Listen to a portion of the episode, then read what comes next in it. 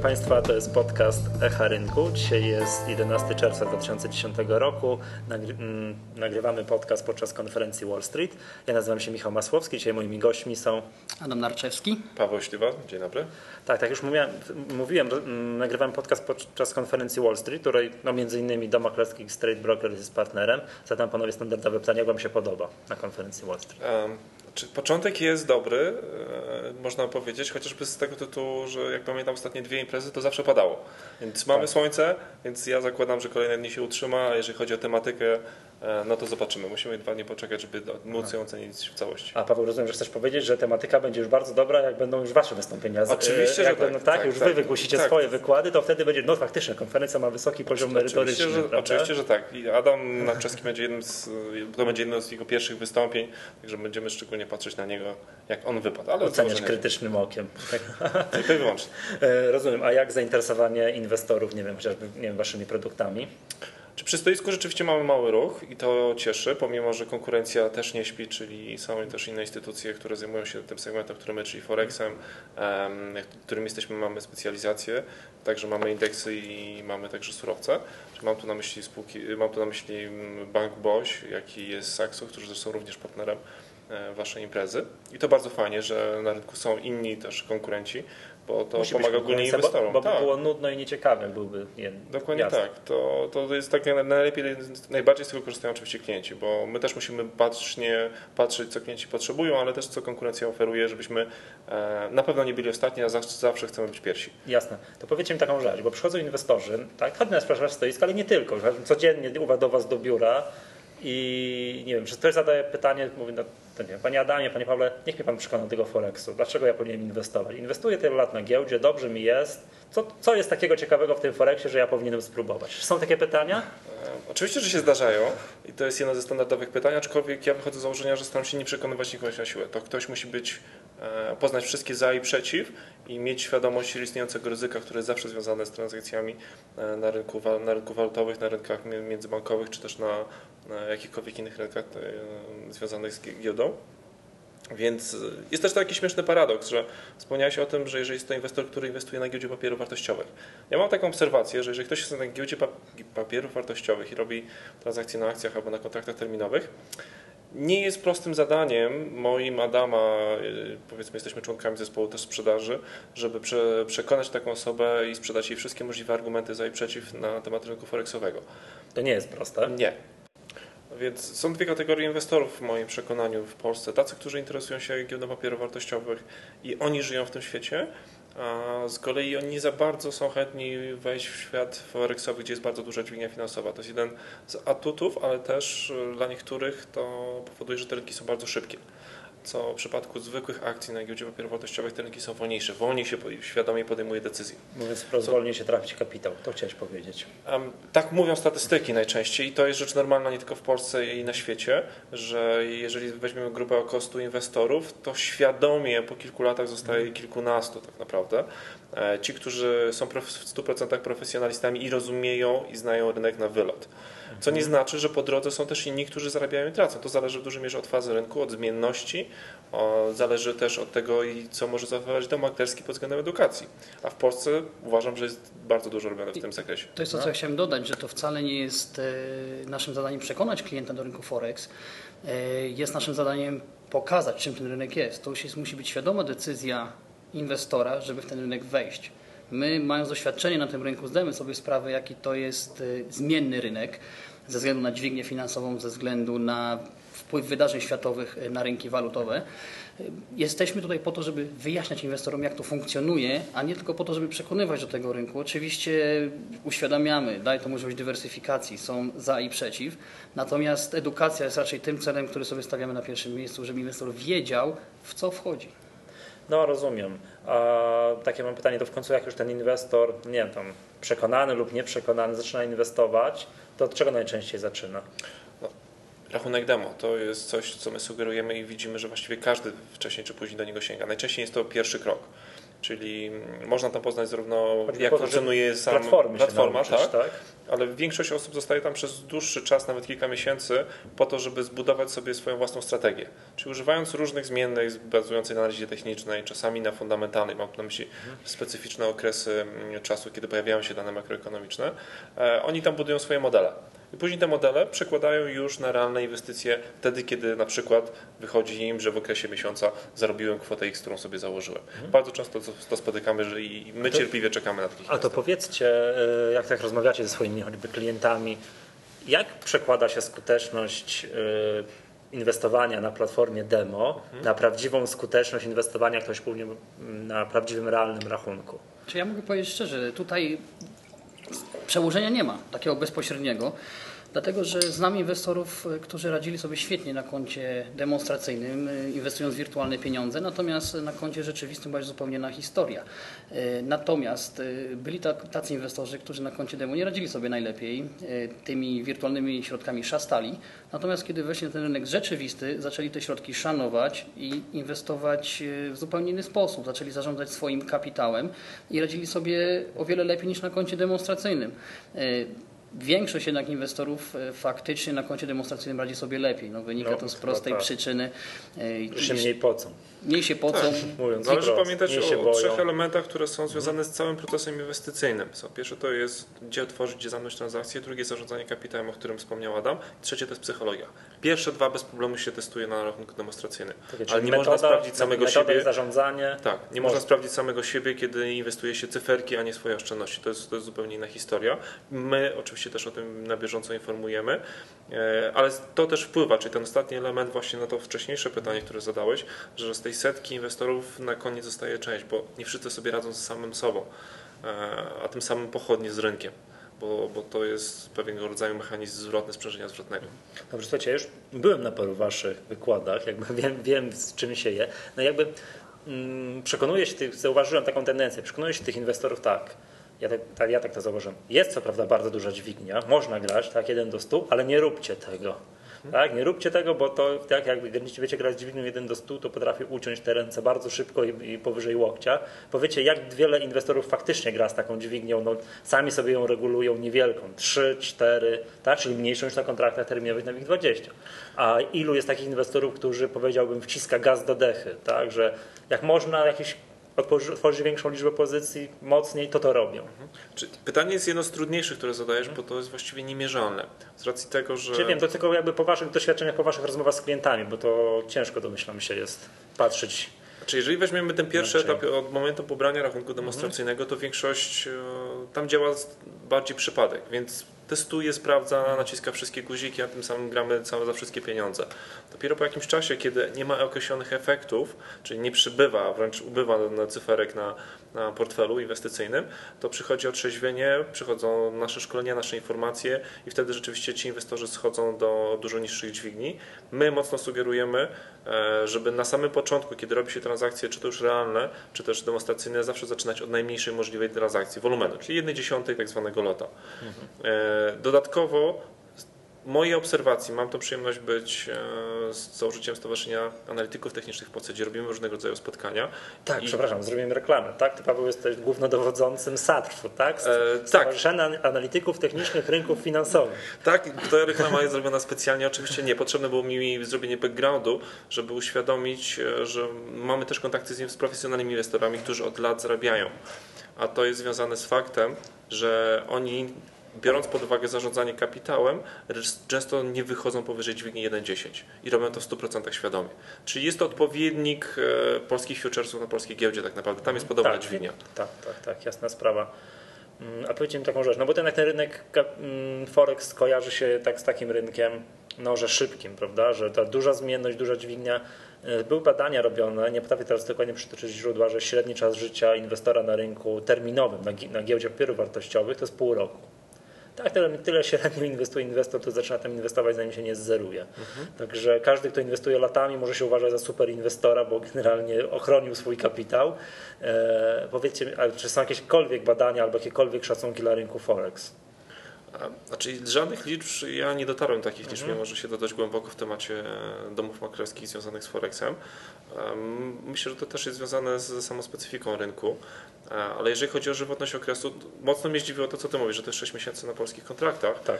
ponieważ e, jeżeli ja miałbym rzucić jakąś liczbę, to dla mnie żywotność klienta, tych, którzy rzeczywiście odpadają tej, przez te pierwsze sito, to jest około półtora roku. Na WIG-20, na kontrakcie na WIG-20. Nie, mówię o rynku forexowym. O Mówię o rynku forexowym. forexowym, tak? To, to jeżeli chodzi o, o futuresy, czyli o kontrakty na WIG20, na to pytanie nie znam odpowiedzi, więc nie mogę się za bardzo odnieść. A, Ale jeżeli ja mam byłem- porównać to, Ja byłem przekonany, żebym w ciemno, w ciem- gdybym miał strzelać w ciemno, to bym strzelił, że na pewno ten czas życia inwestora na Forexie jest krótszy. Że on się, że on się szybciej jest gotów wyzerować, Mhm. tak? Będzie, dobra, okej, to nie dla mnie, tak? Idę, idę na jakiś wolniejszy rynek z mniejszą dźwignią.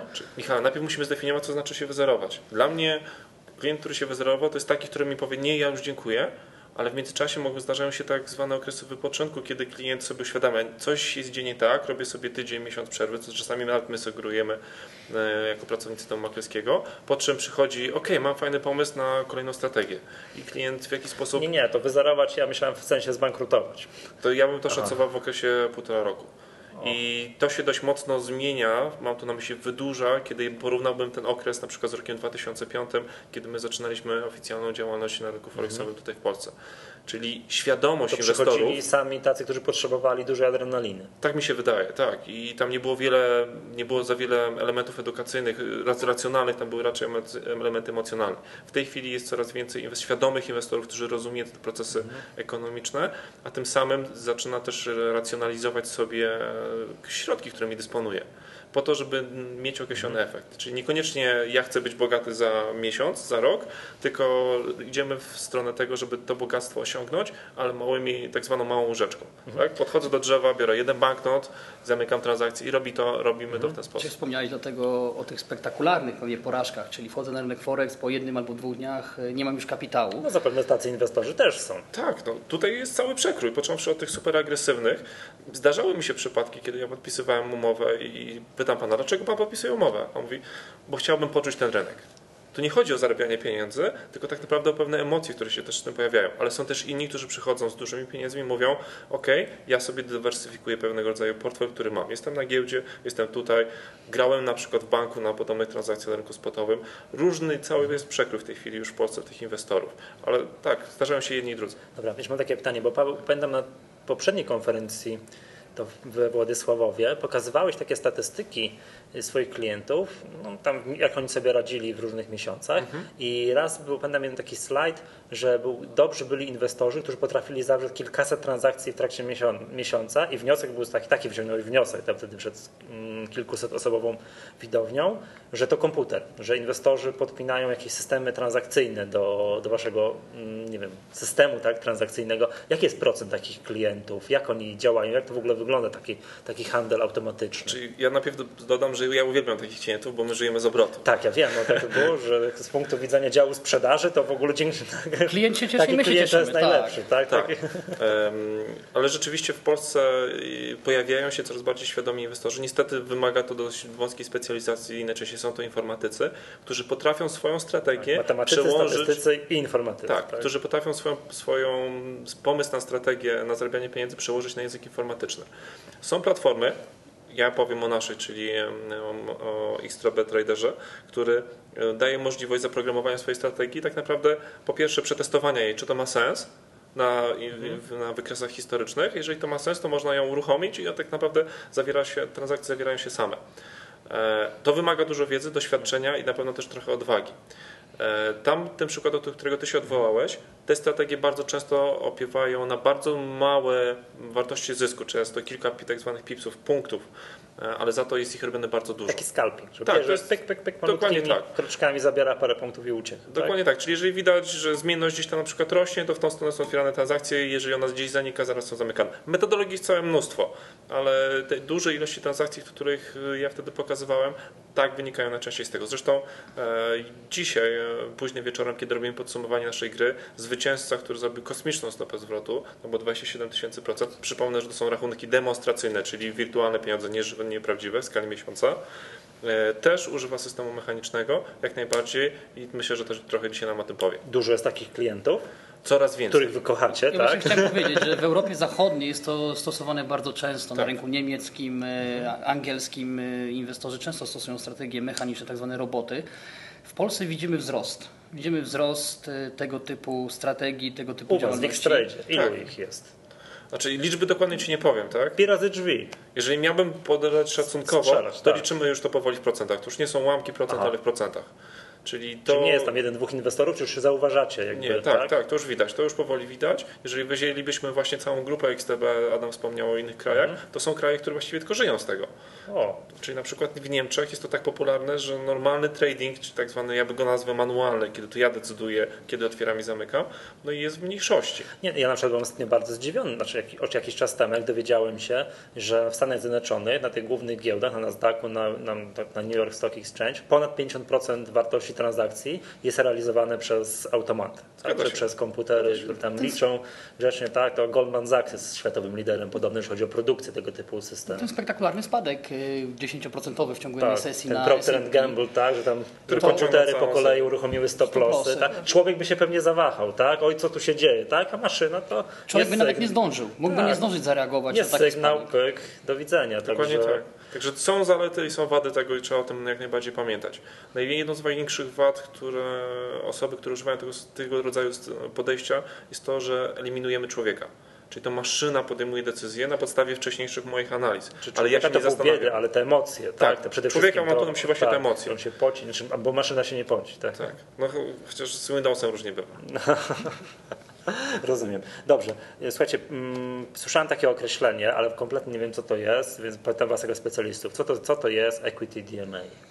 Equity DMA, skrót DMA oznacza Direct Market Access, czyli bezpośredni dostęp do rynku i mówimy tutaj o rynku kapitałowym. Y, Inwestor ma możliwość zawierania transakcji na giełdach światowych, również na giełdzie polskiej, y, na platformach do rynku Forex. Składa zlecenie, zlecenie idzie bezpośrednio na giełdę i jest realizowane na życzenie klienta. I główną zaletą y, tego typu instrumentu jest możliwość korzystania z dźwigni finansowej. Dlatego iż to do- Czyli mogę kupić jedną akcję, no nie wiem, akcję z nie wiem, TPS-a, tak? I zapłacić Jeżeli, nie za jeżeli nią. pakiet, który chcesz kupić jest załóżmy wart 1000 zł, to ty nie musisz mieć tego 1000. My wymagamy od swoich klientów w takim przypadku, są to, dla każdej spółki jest indywidualny współczynnik, na przykład 10% wartości transakcji. Mhm. Tak? Czyli jest to też użycie dźwigni finansowej. Czy zrobiliście, to mówiąc tak w dużym skrócie, kontrakty na akcje? Tak, aczkolwiek odzwierciedlam 100% zachowanie akcji, czyli jeżeli ktoś kupuje Equity DMA na, na telekomunikację polską, to jest tak, jakby za chwilę zobaczył swoje zlecenie na polskiej giełdzie, na warszawskiej giełdzie. Ale on naprawdę kupuje tę telekomunikację polską, czy to... My kupujemy w jego imieniu, czyli my Czy, ale to jesteśmy... o to mi chodzi. Czy Tak. ta, ta, ta się akcja dzięki wam jest faktycznie kupiona, czy tylko My ją kupujemy tak, ale klient nie jest jej właścicielem. Ale jeżeli są tam rzeczy. wy jesteście właścicielem Tak, dom maklerski, tak, a, a jemu wystawiacie jakiś tam, nie wiem, instrument finansowy, który, się, który tak. się nazywa Equity, Equity DMA, Tak? tak? Największą zaletą jest to, o czym wspomniał Adam, czyli użycie właśnie tej dźwigni finansowej, bo nie muszę mieć tyle samo środków. Dodatkowo daliśmy możliwość na tych rynkach, na których jest to możliwe, e, zawieranie też krótkich pozycji. No, czyli zasady przykład, giełdowe. Zasady obowiązujące na danej giełdzie są te, które obowiązują na instrumencie Equity DMA. Nie jest to instrument tak jak zwykły kontrakt CFD na walutę. Czyli transakcją, czy też drugą stroną transakcji nie musi być dom maklerski bądź inny inwestor, ale zlecenie jest realizowane bezpośrednio na giełdzie. A, no właśnie, bo tak, na Forexie jest tak, że to się de facto gra z brokerem. Tak, a broker tylko swoją pozycję netto gdzieś tam wystawia dopiero na zewnątrz. A tutaj tak nie ma. Nie, zlecenie wychodzi bezpośrednio na giełdę i jest realizowane przez dom maklerski. Dom maklerski staje się właścicielem akcji, a co za tym idzie, wszystkie wynikające z tego prawa i tytuły realizuje dom maklerski, Właśnie. czyli dywidendy, Dywi- właśnie, pytać, czy też dywidenda. splity. Yy, Jest robiona korekta. Jest robiona korekta pieniężna. Pamiętaj, to jest instrument, Tak? którym my dajemy dźwignią finansową, więc on jest O. skierowany raczej do bardzo aktywnych inwestorów, e, którzy dysponują mniejszymi środkami, a chcieli albo spodziewają się dużego e, ruchu rynkowego na danej spółce. Czy to polskiej, czy też zagranicznej, Mhm. bo tych instrumentów w tej chwili mamy bardzo dużo, jest ich ponad 200, a zaraz kolejne 600 się też pojawi e, w naszej liście. Mówimy tu o amerykańskim S&P 500, wszystkie spółki z tej grupy są z amerykańskiego DAX-a, e, czyli te największe możliwe walory na wszystkich giełdach Czy mogę sobie kupić z Dimensa u was tą metodą? Najbardziej. Jak Kupić, bądź też sprzedać. Nie Tak sprzedaż. długo jak y, z tego co dochodzą Dobra. ostatnie informacje, że niektóre państwa chcą ukrócić możliwość sprzedawania. krótkiej sprzedaży. Tak, A z czego wiecie, co sądzicie o pomyśle Angeli Merkel, żeby zabronić tej nagiej, krótkiej sprzedaży? Czyli, że gram spekulacyjnie na spadki, a nie zabezpieczam się przed czymś. Znaczy, po pierwsze jest to trudno definiowalne. Co to znaczy zabezpieczam się, a kupuję spekulacyjnie? To jest pierwsza rzecz. Druga, nie przypominam sobie, że jeżeli rząd wkładał swoje ręce na rynki finansowe, żeby to dobrze wychodziło. No, W najgorszym przypadku straci na tym rząd, że inwestorzy znajdą sobie inne państwo, w którym będą handlować, a tym samym straci dana miejscowa giełda. tak, znaczy ja też jestem generalnie przeciwnikiem, zwłaszcza, że w Stanach były robione badania, że tak na krótka sprzedaż nie tylko, że nie wzmaga gwałtownych takich bardzo głębokich spadków, ale pomaga je zatrzymywać, bo inwestorzy... Tak, bo później musisz tak, inwestorzy w pewnym momencie zarobią 20-30% na spadkach, mają krótką pozycję, to odkupują I tym samym tak, kurs rośnie. Dokładnie, także, a, tylko się, a, tylko się, i a tylko się płynność zwiększa, tak, czyli lepiej. Tak, tak, dokładnie tak. Więc jeżeli jest to możliwe na, na danym walorze z polskim, czy to, przepraszam, na zagranicznym, na polskim jeszcze nie czekamy cały czas na decyzję giełdy papierów wartościowych, to na equity, na equity DMA też można zawierać pozycje krótkie. To też jest duża zaleta. Czyli dajemy innym słowem dostęp do rynków zagranicznych z poziomu bardzo prostego programu e, inwestorom, którzy mm, mogą być tym A zainteresowani. czym to się różni od CFD? CFD z punktu widzenia prawnego jest to podobna rzecz, po- podobnie zresztą jak funkcjonuje jak e, futures, tak? czyli na rynku międzybankowym mamy CFD, a na rynku regulowanym, tym typowo jest to instrument zwany futuresem, tak. prawda?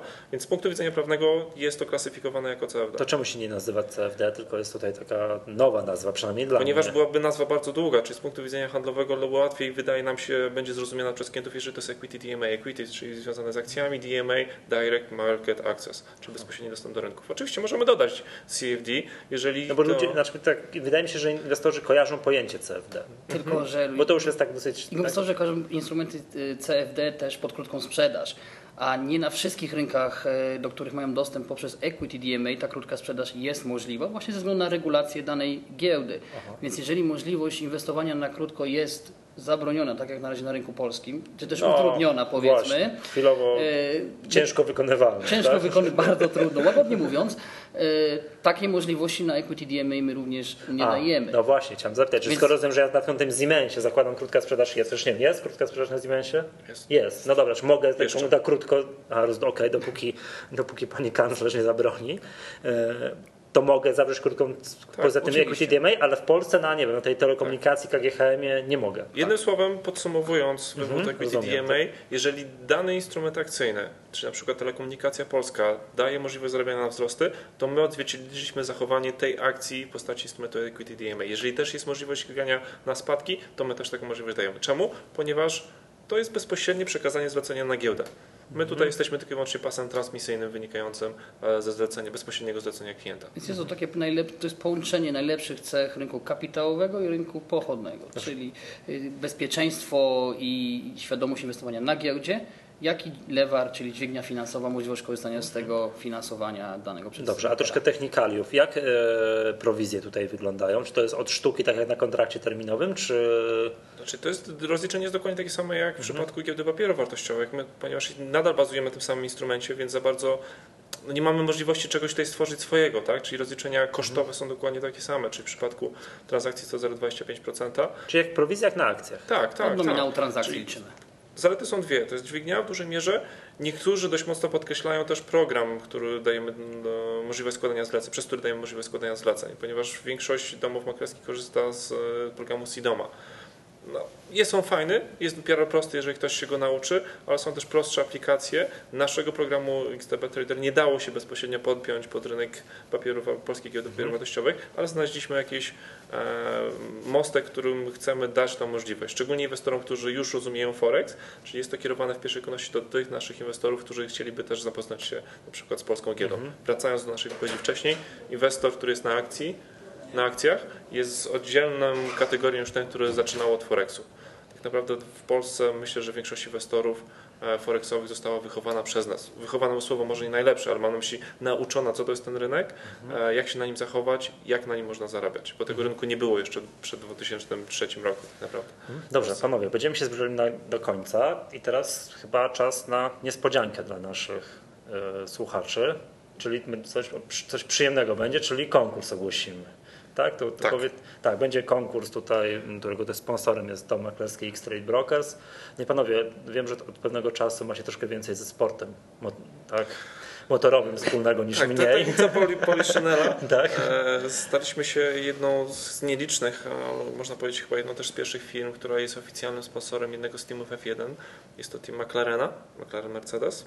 I tak, wiem, wasze logo widnieje tak za głową, tak za kaskiem kierowcy na tym takim, nie wiem, to się nazywa. Jeżeli mówisz o skrzydle. bolidzie, to tak, to Tak, jest wlot powietrza. E, ba- Miejsce, które bardzo często jest pokazywane wtedy, kiedy pokazywany jest kierowca. Tak, zbliżenie na kierowcę, to wtedy jest Tak. X-Trade, ja Miejsce kojarzę, dość tak, wartościowe i drugie to jest oczywiście na kombinezonie Mistrza Świata z zeszłego roku, e, czyli jest to na kombinezonie na, na, na ramieniu.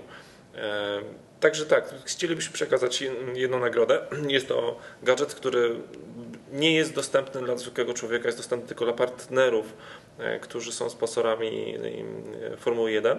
W przypadku McLarena jesteśmy, jest to nasz dom maklerski, więc chcielibyśmy jako nagrodę ufundować e, kurtkę, która mm, przekażemy zwycięzcy konkursu, które, a pytanie, które byśmy chcieli zadać jest jeszcze związane właśnie z Equity DMA, bo z takim tematem przyjechaliśmy w tym roku na konferencję Wall Street organizowaną Ja jeszcze zapytam, czy Lewis Hamilton osobiście chodził w tej kurtce? E, Tak Nie możemy załatwić, ale, ale nie wiem, czy zwycięzca konkursu byłby zadowolony akurat. Trochę lekko przechodzona. tak, tak. Nie, kurtka jest oczywiście jak najbardziej nowa. Nowa oryginalna kurtka, Tak. takiej, w której chodzą tak, Tak, na jeżeli, co dzień jeżeli będzie nawet kierowcy taka, F1, tak? jeżeli będzie nawet taka potrzeba, to możemy dostosować stosowny rozmiar do danej osoby, czyli jeżeli da, da, zwycięzca przekaże nam, e, jakiego ma mieć rozmiaru ta książka, to możemy to życzenie spełnić, tak żeby było w 100% tak. Tak, to po, porozumiemy się, może jak już będziemy ogłaszali jakieś wyniki tego konkursu. Dobra, dajmy słuchaczom y, czas dwa tygodnie od dzisiaj, znaczy od poniedziałku, kiedy zostanie ten podcast wyemitowany. Podcast zostanie wyemitowany w takim razie w poniedziałek 14 czerwca, czyli dzień po zakończeniu konferencji Wall Street i od tego dnia dwa tygodnie tu odpowiedzi będziemy prosili na na nadsyłanie na maila podcast a pytanie jest następujące. Adam, jak jest? A pytanie jest, mamy nadzieję, proste. Wystarczy dla tych inwestorów, którzy nie mieli okazji z nami współpracować, wejść na stronę i to sprawdzić. A pytanie brzmi następująco. Na ilu spółkach z warszawskiej giełdy papierów wartościowych można zawierać transakcje korzystając z instrumentu Equity DMA na platformie MetaTrader w XTB? Proste pytanie. Tak, Tak. mi się, dla Tak tych, którzy wydaje. wiedzą, albo dla tych, którzy będą mogli Mogli sprawdzić. sprawdzić na stronie, informacja jest. Tak, dodajmy na stronę. dla ułatwienia, że to na stronie www.xtb.pl. Tak jest, zgadza się. Dobrze, panowie, bardzo serdecznie Wam dziękuję.